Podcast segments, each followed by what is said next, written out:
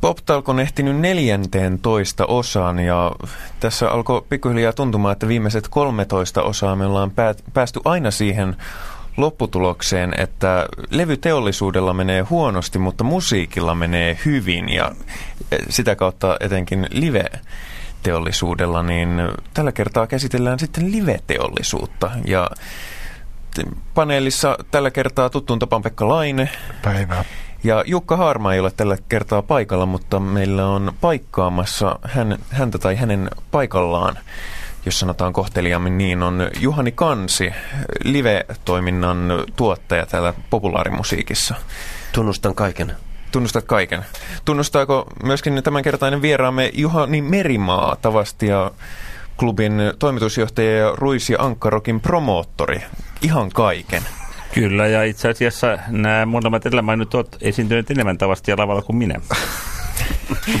No niin, se on te, näin, näin, se, näin se vaan kummasti menee, mutta jos lähdetään ihan suoraan pul, purkamaan tätä aihetta, niin jo tuossa mainitsinkin, että tosiaan levybisneksellä ollaan todettu jo moneen kertaan menee aika huonosti, mutta toisaalta sitten live-bisneksellä menee, tuntuu menevän ainakin varsin hyvin, että tuntuu siltä, että sinnehän ne artistit menee rahansa tekemään, kun sitten taas levyt on sellainen välttämätön paha, ei tietysti aina näin, mutta tuntuu, että näin on. Onko, onko näin, että, että live-bisneksellä menee hyvin? No, tämä on ehkä, live-business on tietysti musiikkia aidoimmillaan, että musiikkihan on esittävä taidetta ja jo vanha kulunut sanontahan sanoo, että musiikki on parasta livenä, parempaa kuin lavalla, vai miten se nyt menikään, mutta noin, noin tosiasiassa äänite on aina tallenne ja sen ehkä tavallaan kiihdyttää ihmistä musiikin pariin ja parhaimmillaan se toimii aina livenä. Tietysti nyt tämä levyteollisuus on pitkään hallinnut musiikkiteollisuutta ja tehnyt sitä suuremmat vaihdot, mutta nyt tietysti tämä formaatin muutos, CDn, CDn putoaminen, niin ei oikein levyyhtiöiden hanskassa, että tämä ladattava musiikki, digijakelu ja CDn poistuminen pikkuhiljaa markkinoilta tai sen väheneminen, niin, niin on aiheuttanut ekonomisia ongelmia niille. Tietysti liveteollisuus on sen sijaan kasvanut maailmanlaajuisesti aika voimakkaasti ja se ei, ei tarkoita sitä, että se liveteollisuus on kasvanut, että se olisi aina sitten niin ongelmatonta sekään. Että tota, aika paljon on tapahtunut ja tapahtuu kaiken aikaa kiihtyössä määrin alalla uudelleenjärjestelyjä, firmakauppoja – ja sitten ei ole myöskään se, että kaikilla menee hyvin. Että et, et ylitarjontaa on erittäin paljon, yli kuumenemistäkin havaittavissa. Tähän tietysti syynä myöskin ei suinkaan tämä levyyhtiöiden kriisi, vaan, vaan yleinen taloudellinen hyvinvointi, jolla ihmisillä on vapaa aikaan käyttävissä rahoja, mutta sitten toisaalta niitä rahoja on kärkkymässä yhä useammat ja monelle tämmöinen show business – musiikkibisnes, elämusiikki, teollisuus tuntuu houkuttavalta, helpolta tavalta kerätä rahaa ja tämä on johtanut sitten kaikkialla, kaikkialla Euroopassa ja oikeastaan koko maailmassa niin kilpailun kiristymiseen ja, ja tota, kovaan kamppailun elintilasta, mutta siis kokonaisuudessaan musiikki, elämämusiikki business on laajentunut voimakkaasti. Ja eikö kyse ole paljon siitä, että sanoit, mainitsit rahan käytön, niin, niin tuota, kuluttaja on valmiimpi maksamaan vaikka konserttilipusta 50-60 euroa. Sen sijaan se ei ole valmis maksamaan levystä 20 ja siinä varmaan on osittain syynä, että se on ainutlaatuinen kokemus esiintyjän ja että te itse yleisön tai musiikin dikkarin päästä lähelle toisiaan. Okei, isoilla stadioneilla ja areenoilla se ei ole hirveän läheinen kontakti, mutta vaikka esimerkiksi Tavastiaklubilla se on hyvin läheinen ja ainutlaatuinen kontakti. Ja se on sellainen elämys, jota on myös vaikea sitten monistaa. Sitä ei pysty netistä itselleen niin kuin mennä imuroimaan. Näin on. Kyllä se tietysti tämä on, siis on, sen esittävä taito aina ainutkertainen, että se ei toistu. Se voidaan ehkä tallentaa, radioida, mutta se on kuitenkin vain, vain tallenne silloin. Siinä, siinä se ei hiki haise samalla tavalla kuin siinä live-tilanteessa, kun sitä samaa kontaktia ei tule. Tietysti jos on suora radio- tai TV-lähetys, niin silloin, silloin se hetki mukana, että se kuulija kautta katsoja on samassa hetkessä elämässään kokemassa sitä, kun se yleisö siellä paikan päällä ja esiintyvä artisti. että siinä on semmoinen niin kuin momentumin tunne. Joo, tämä on tietysti aika mielenkiintoinen kysymys. Meillä on nyt tätä niin kuin suoria TV-lähetyksiä ja radiolähetyksiä on meillekin tarjottu aika paljon, mutta, mutta tota, ja joitain kokeiluja on esimerkiksi suoraan nettiin vedetty jotain festareita esimerkiksi, ja niihin on saanut sitten aksessin jollakin maksulla päässyt kuuntelemaan jollakin rahalla, niin ne ei ole kauhean hyvä bisnes ollut, että urheilussa tämä on toiminut paljon paremmin. Mutta urheilussa on se draama, koska se on taas sitten se, että että siinä ei oikeastaan ne soundit ei ole niinkään se juttu ja se elämys, elämys on se lopputulos, että tekeekö Beckham maalin tai tekeekö Litmanen maalin, se on se juttu siinä enemmänkin. Että tota, Siis lisää draamaa musiikkiin, että kaatuuko no, se Keith Richards siellä keikalla no, oikeasti vai siis ei? On se draama ihan riittävästi, mutta tavallaan niin kuin se sä et ole kuitenkaan läsnä siinä, että tavallaan sit se lopputulos, että milloin biisi alkaa ja milloin biisi loppuu, niin, niin, niin se ei ole se niin, niin kova pointti. Ja kyllä mäkin kyllä mä myönnän, että noin, jos ruissokin bändit pitäisi katsoa niin kuin jostakin kännykän, niin ei sitten ole sitä samaa fiilistä kuin on siellä vaiheessa. Kohtuullista korvausta vastaan. Niin. Mites tota, nyt on takana, jos siirrytään ihan tähän konkreettiseen nykyhetkeen suomalaisessa live-bisneksessä. Nyt on takana erittäin hektinen livekesä. Monella sektorilla tapahtui paljon. Oli isoja massatapahtumia, Metallicaa, Stonesia, The Huuta ja festivaaleilla kovalla väännöllä kasatut aika vaikuttavat esiintyjäkaartit. Pystyykö tällä hetkellä vetämään jotakin tämmöistä väli, väliinventaariota. Millainen kesä 2007 oli oikeasti? No se oli yllättävän, siis se oli huippuvilkas, kuten sanoit, mutta se on myöskin yllättävän hyvin nämä meni, nämä kaikki isokin keikat, että et niitä semmoista totaalifloppeja oli aika vähän, niitä kyllä oli myöskin siellä. Mutta toisaalta täytyy muistaa, että, että näissä isossa keikoissa – ne hinnoittelu on sellaista, että sun pitää lähes loppuun se myydä, että sä pääset edes omille. Että tavallaan että marginaalit jää kyllä aika pieneksi, jos se jää vähänkin vajaaksi. Että noin loppuun myytyjä keikkoja kai näistä isoista oli vain Metallica, joka meni hurauksessa, ja sitten Rolling Stones, joka meni ihan loppumetreillä. Muut jäi, käsittääkseni pääsääntöisesti jäi vähän vajaaksi. Oli sitten, sitten että tota, ja sitten festaripuolella on vähän sama ilmiö, että, että yleisö kävi kyllä aika vilkkaasti, mutta kustannukset erityisesti bändikustannukset, mutta myös muut nousee nopeammin, mitä, mitä lipuhinta ja mitä yleisö on valmis maksamaan lipuista. Tämä on, tämä on tämmöinen ongelma, minkä kanssa festarijärjestöt joutuu sitten painimaan. Ja sitten vielä kun toimijoita on tulossa koko ajan lisää markkinoille, jo nyt jo suht kypsille markkinoille. No, tuostahan voi vetää sen johtopäätöksen tyhmempikin, että live on erittäin korkean riskin bisnestä. Eikö se ole sillä tavalla myös, että se sanoit, että se, että sä ylipäätänsä saat jonkun tuloksen, se vaatii aika täydellistä onnistumista ja toisaalta voisi kuvitella sitten, että epäonnistuminen on nopeasti myös aika iso epäonnistuminen, jonka paikkaaminen on erittäin vaikea. Joo, näin, näin on. Että tavallaan että tässä niin selviää ehkä parhaiten sellaista, jolla on niin riskinottokykyä ja tavallaan vähän niin kuin puskureita, että voi uskaltaa tehdä asioita tietenkin nyt myöskin on tullut sellaisia, niin kuin, joilla on niin kuin, ehkä mahdollista polttaa sitä rahaa myöskin markkinoille, että se on tietysti houkutellut tietysti jossain määrin ehkä tämän alan tietynlainen mediaseksikkyys vetää puoleensa, mutta tota, noin, saa nähdä sitten mitä ensi vuosi on. Jos tämä vuosi oli vilkas, niin ensi vuosi ainakin nyt näyttää olevan vieläkin vilkkaampi. Että se, jos talous notkahtaa, niin sitten myöskin täällä notkahtaa. Et se on se kriittinen kohta.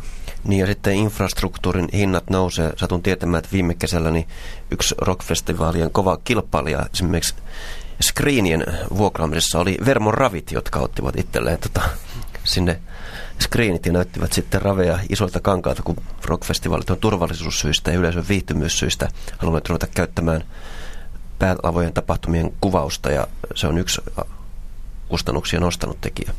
No meillä oli Ruisankarokissa, meillä on ehkä käyty Suomen eniten screenejä rockfestivaaleista ja no, meillä on pitkät, meillä on luojan kiitos pitkäaikaiset sopimukset, useavuotiset sopimukset näistä, että tavallaan se niin ratkaisi sen, että tota, kyllä se tietysti on, nämä screenit on nykyaikaa, mutta tietenkin joka sektorilla on nousupaineita, ei voi mitään jos puhutaan tuon alan kilpailusta ja siitä, minkälainen se tota, skaba markkinoilla on, niin siinähän on suuri osa sitä kilpailusta ei ole sanotaan promottoreiden keskenään, vaan se on musiikkibisnes versus muut rahankäyttömahdollisuudet. No joo, luonnollisesti siis tämä on, tämä voimakas tarjontahan pelaa niin musiikkibisneksen pussiin. Tavallaan, että silloin tietysti, jos ajatellaan paitsi alkoholia, niin rockiakin addiktoivana elementtinä. Että tavallaan se addiktoidut sitä enemmän, mitä enemmän sitä kuuntelet. Et noin, ja saat paljon siitä positiivisia elämyksiä. Tietenkin se edellyttää se, että ne elämykset on positiivisia, mutta jos nyt oletaan näin, että pääsääntöisesti on, niin, niin säästön luovut ehkä, ehkä leffa-illoista rock'n'rollin hyväksi, taikka, taikka jostain muusta. Tietysti on pitkään todettu, että tässäkin tapauksessa oikeastaan se kilpailu ei ole myöskään muut vapaa-ajan toiminnat, vaan passiivisuus. Että tavallaan siis tämä yleensä aktiivit ihmiset kuluttaa kaikilla kulttuurilohkoilla valtaosan tuotteista, että se on todettu myös klassisen musiikin parissa, että ne on jos olet aktiivinen, sä olet aktiivinen ei ainoastaan sillä yhdellä sektorilla, vaan myös muilla. Et mä luulen, että myöskin tässä, tämä pätee myöskin tähän näin, että, että sohvaperunat on se, se, niin kuin, niin kuin se ongelma-alue. Niin, että tavallaan, ja noin, tässä mielessähän, jos ajatellaan sitten tätäkin taloa, niin sehän on juuri sen tehtävä on pitää ihmiset sohvalla. Kunnia tehtävämme.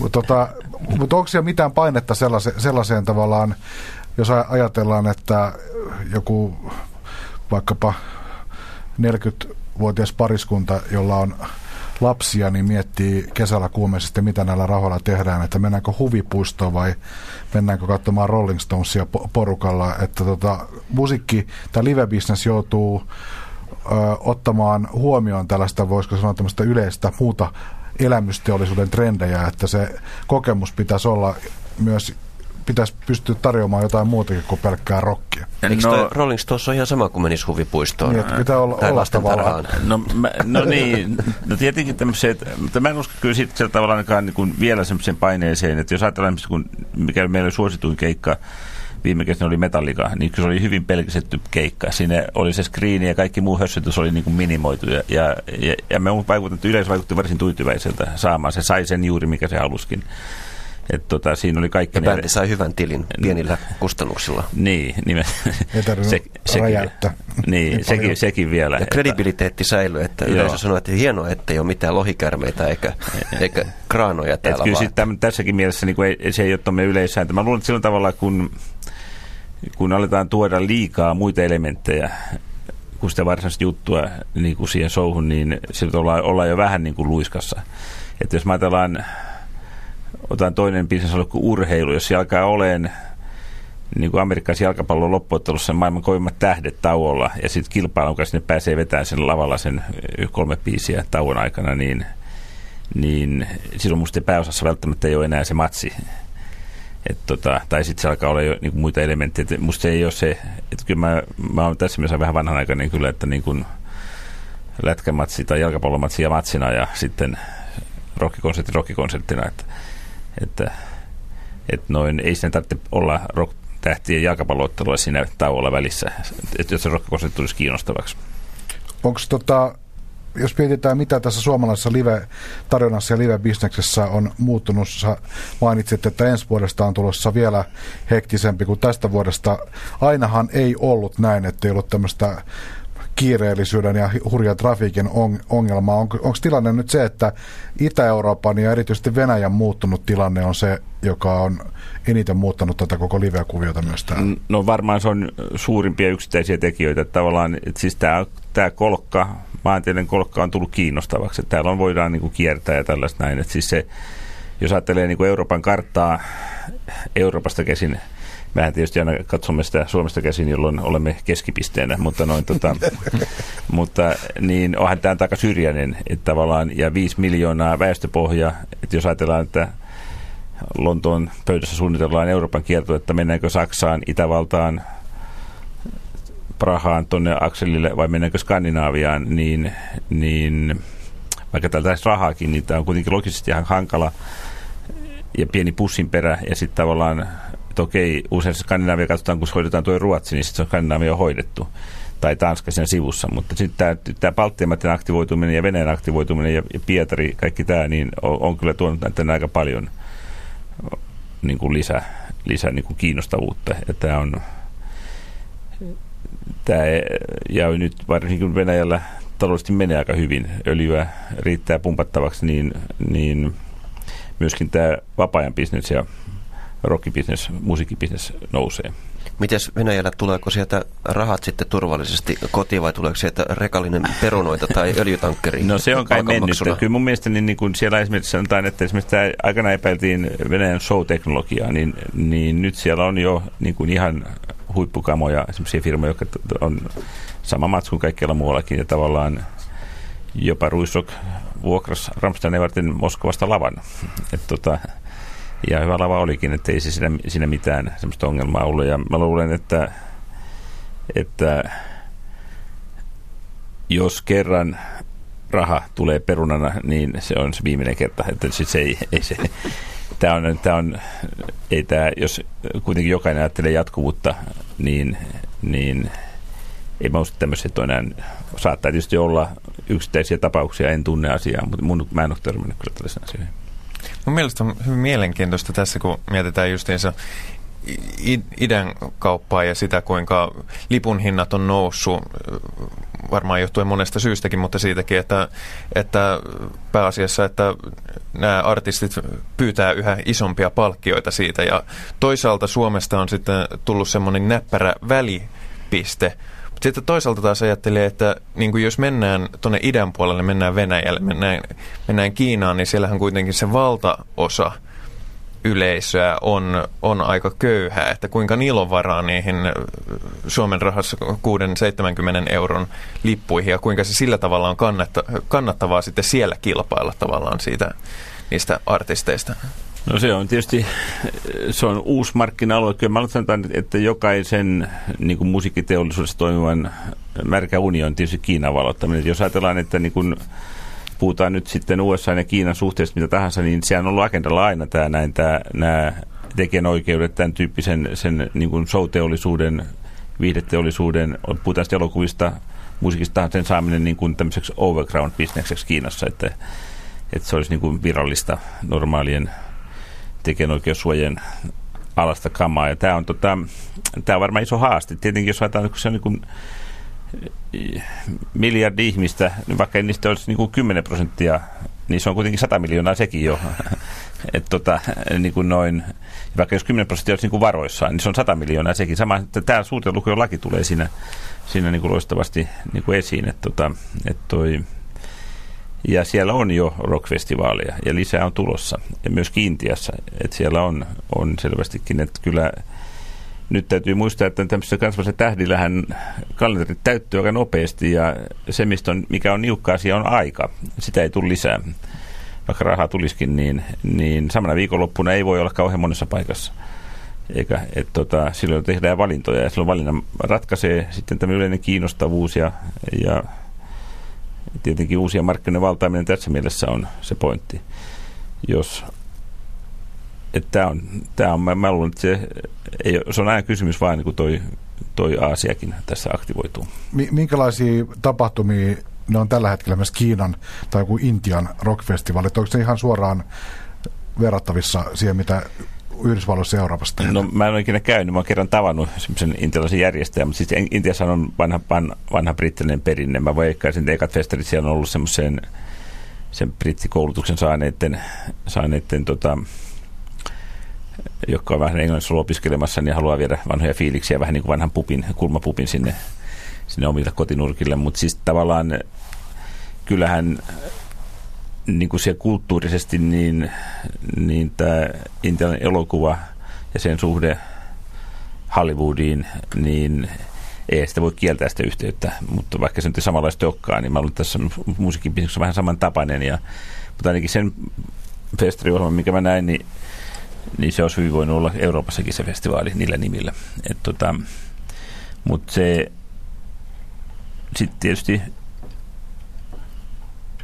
Latinalainen Amerikka, Australia, Uusi-Seelanti, ehkä Afrikkakin jossain vaiheessa, niin koko maailmahan tässä on auki.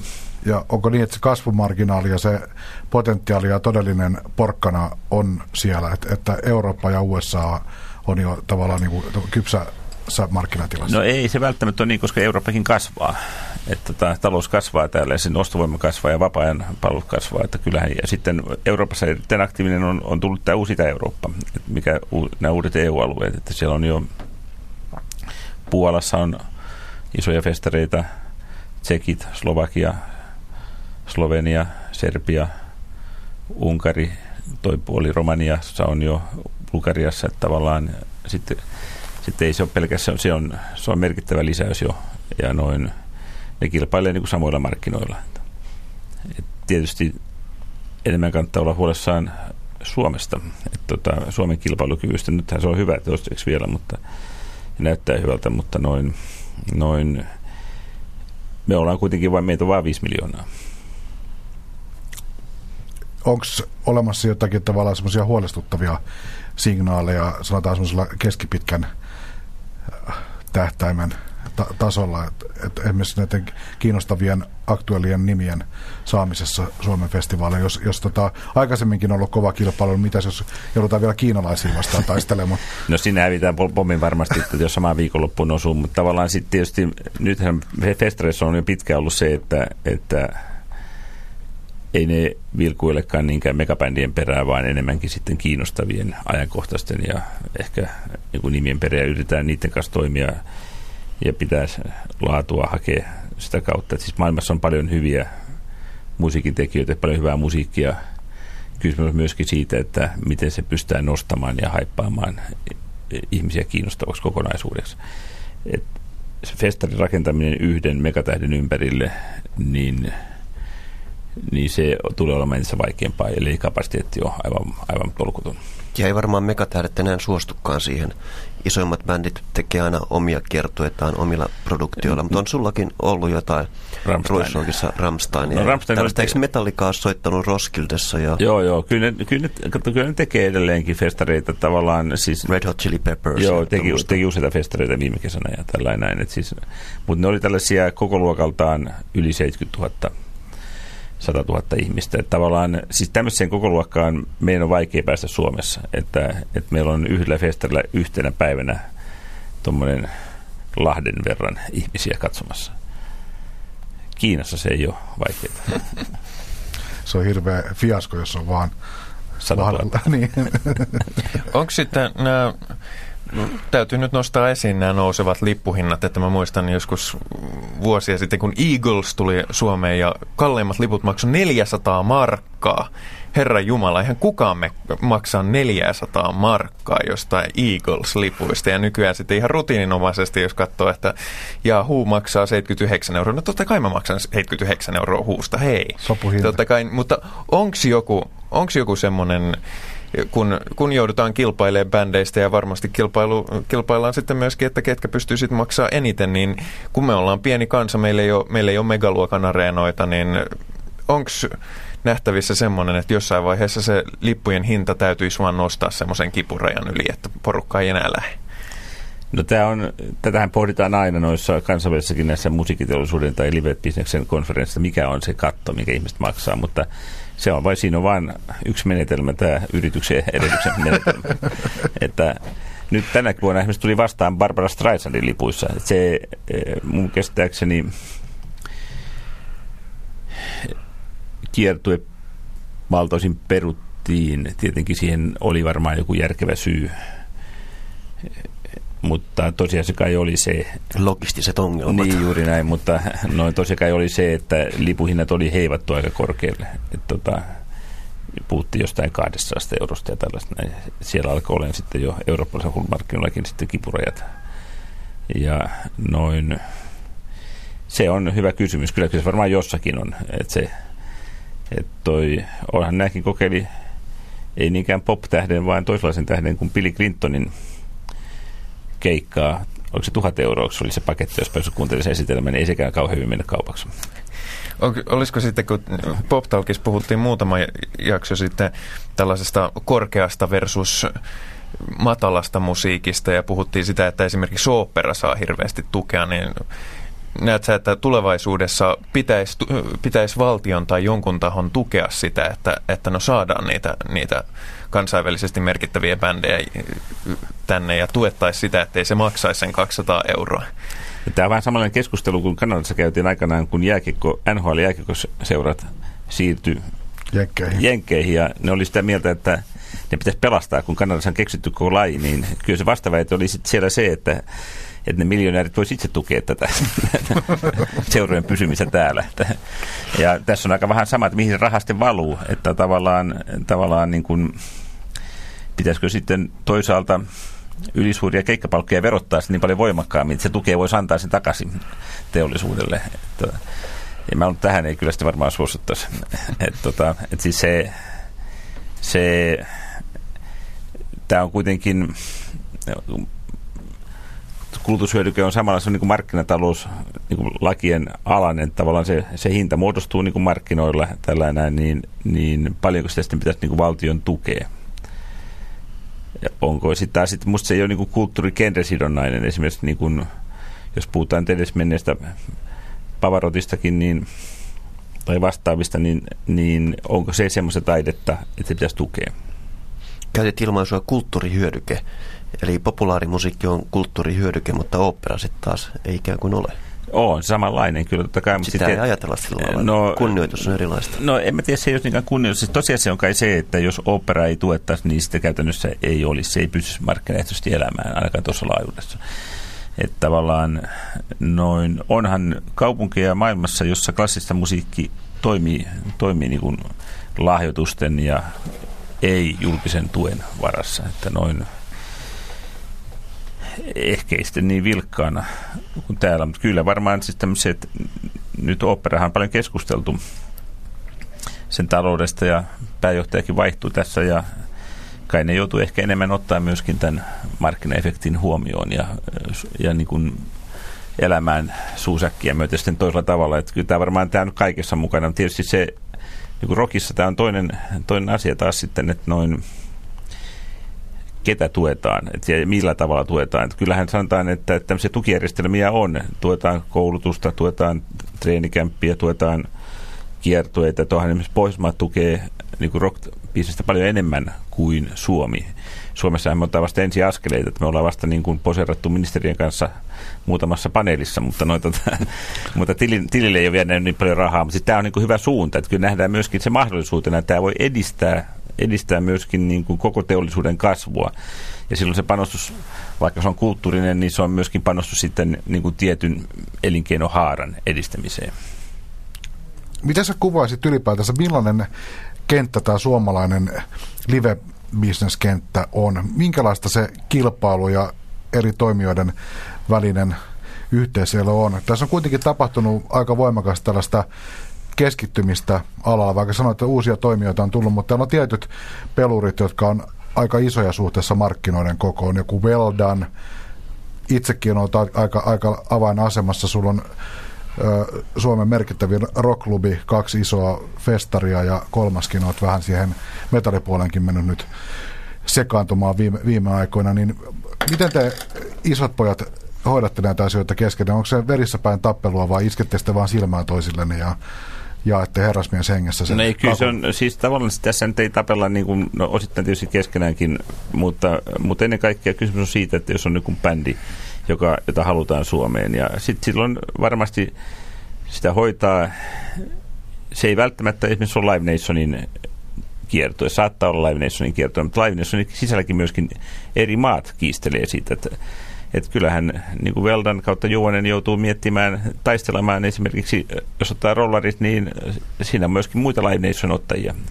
Itävalta, Tanska ja niin poispäin, että mihin ei se pääse mukaan. Ja sit se joutuu sinä ottaa sitä vastaan. Sama on tässä tapauksessa, että, että jos se raha ei tule tarpeeksi, niin saattaa olla, että Suomi jää tässä väliin. Ja tavallaan sitten harkoidaan, että missä se on. Että on ja noin sitten tietenkin agenteiden paras tilanne on se, että kaksi tai useampi haluaa saman asian, niin se pääsee huudattaa hintaa ylöspäin. Että tavallaan tämmöiseen niin huutokauppatilanteeseen ja noin sehän on tämän sopiseksi arkipäivää.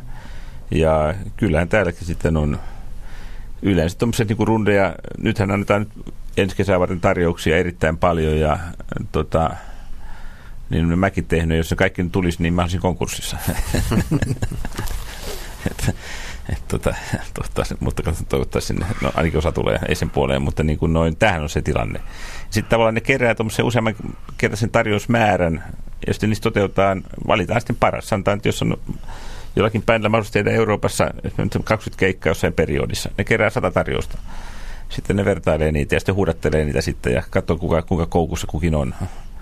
No mitäs voiko siinä tota, kilpailijat samassa ma- maassa vähän tehdä pikkujäynää leikillisesti toisille, että tietää, että toinen haluaa kovasti artistia, niin tarjonpa vähän piruttaa tuosta aavistuksen enemmän, vaikka sitä oikeasti halukkaa.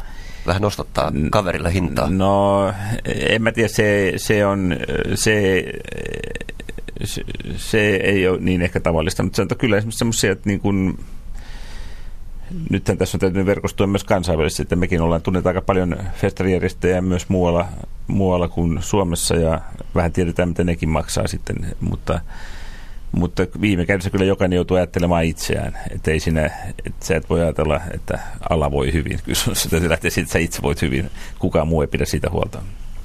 Yksi suomalaisen koko musiikkikulttuurin ominaispiirre on se, että täällä suomalainen musiikki näyttelee hirveän merkittävää ro- roolia. Myös jos katsotaan, katsotaan kesän festivaalitarjontaa, niin siellä on aina Sunkikinkereissä on valtava määrä suomalaisia bändejä. Yksi kysymys on se, mistä on alalla puhuttu kanssa aika pitkään, että suomalaiset sellaiset isomman luokan vetonaulat alkaa olla aika vahvasti tämmöisiä vakiintuneita nimiä. Mitä sä itse näet tämänhetkisen tilanteen, että onko semmoisia kiinnostavia ää, myös bisnestä pyörittämään kykeneviä suomalaisia bändejä tällä hetkellä riittävästi? No kyllä niitä on aika paljon edelleen. Tietysti tässä on, ja varsinkin meidän vientikykyisiä bändejä on erittäinkin paljon. Tosin täytyy olla, että kun niillä on totta ja muuallakin kuin Suomessa, niin niiden hinnat on lähtenyt nekin nousuun.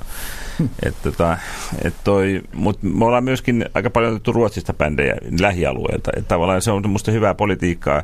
Meitä on jonkin verran arvosteltukin siitä tästä, tästä ruotsalaisuudesta, mutta tavallaan se on, se on eräs erittäin mielenkiintoinen niin rock- tai pop-musiikin keskus Ruotsi. Musta tuottaa hyviä bändejä jos me pystytään niin kuin lanseeraamaan niitä suomalaisen yleisön niin niitä kiinnostavia, niin, niin mikä ettei. Se on kuitenkin meille huomattavasti edullisempia kuin, kuin, kuin muuat maailmasta. Ja sitten toinen, toinen seikka, tietysti tämähän on pelastus meillä, että meillä on niin vahva oma skene täällä. Et siinä tietysti uudistumista tapahtuu ehkä, ehkä ei kau, niin kauhean... hitaasti. Niin, mutta on, vielä yksi seikka, mihin mä kiinnittäisin huomiota, että, että vientipuumin voimakkaan vientihössytyksen seurauksena, niin tämmöinen niin perinteinen hyvä laiku Suomi rock on vähän niin kuin hiipunut. Että jokainen haluaa tehdä englannin kielellä ja, ja näkee itsensä mieluummin ja Billboardin listan kärjessä, mutta ei tämmöinen, että olet niin kuin Suomi rock, niin se on vähän nyt niin kuin jälkikasvu ei ole niin, niin aktiivista kuin mitä se oli ehkä vielä 90-luvun lopulla tähän joudutaan tällä kertaa ikävä kyllä lopettamaan, mutta keskusteluahan voi jatkaa monillakin kanavilla, esimerkiksi nettisivujemme kanssa tai kautta yle, blogit.yle.fi kautta pop-talk ja sieltä myöskin, jos kuuntelette radiosta tätä, niin sieltä löytyy se ohjelman kokonainen versio. Minä kiitän panelisteja Pekka Laine, Juhani Kansi ja vieraamme Juhani Merimaa Tavastian toimitusjohtaja ja Ruissia Ankarokin promoottori. Hauskaa, että pääsit paikalle. Kiitoksia.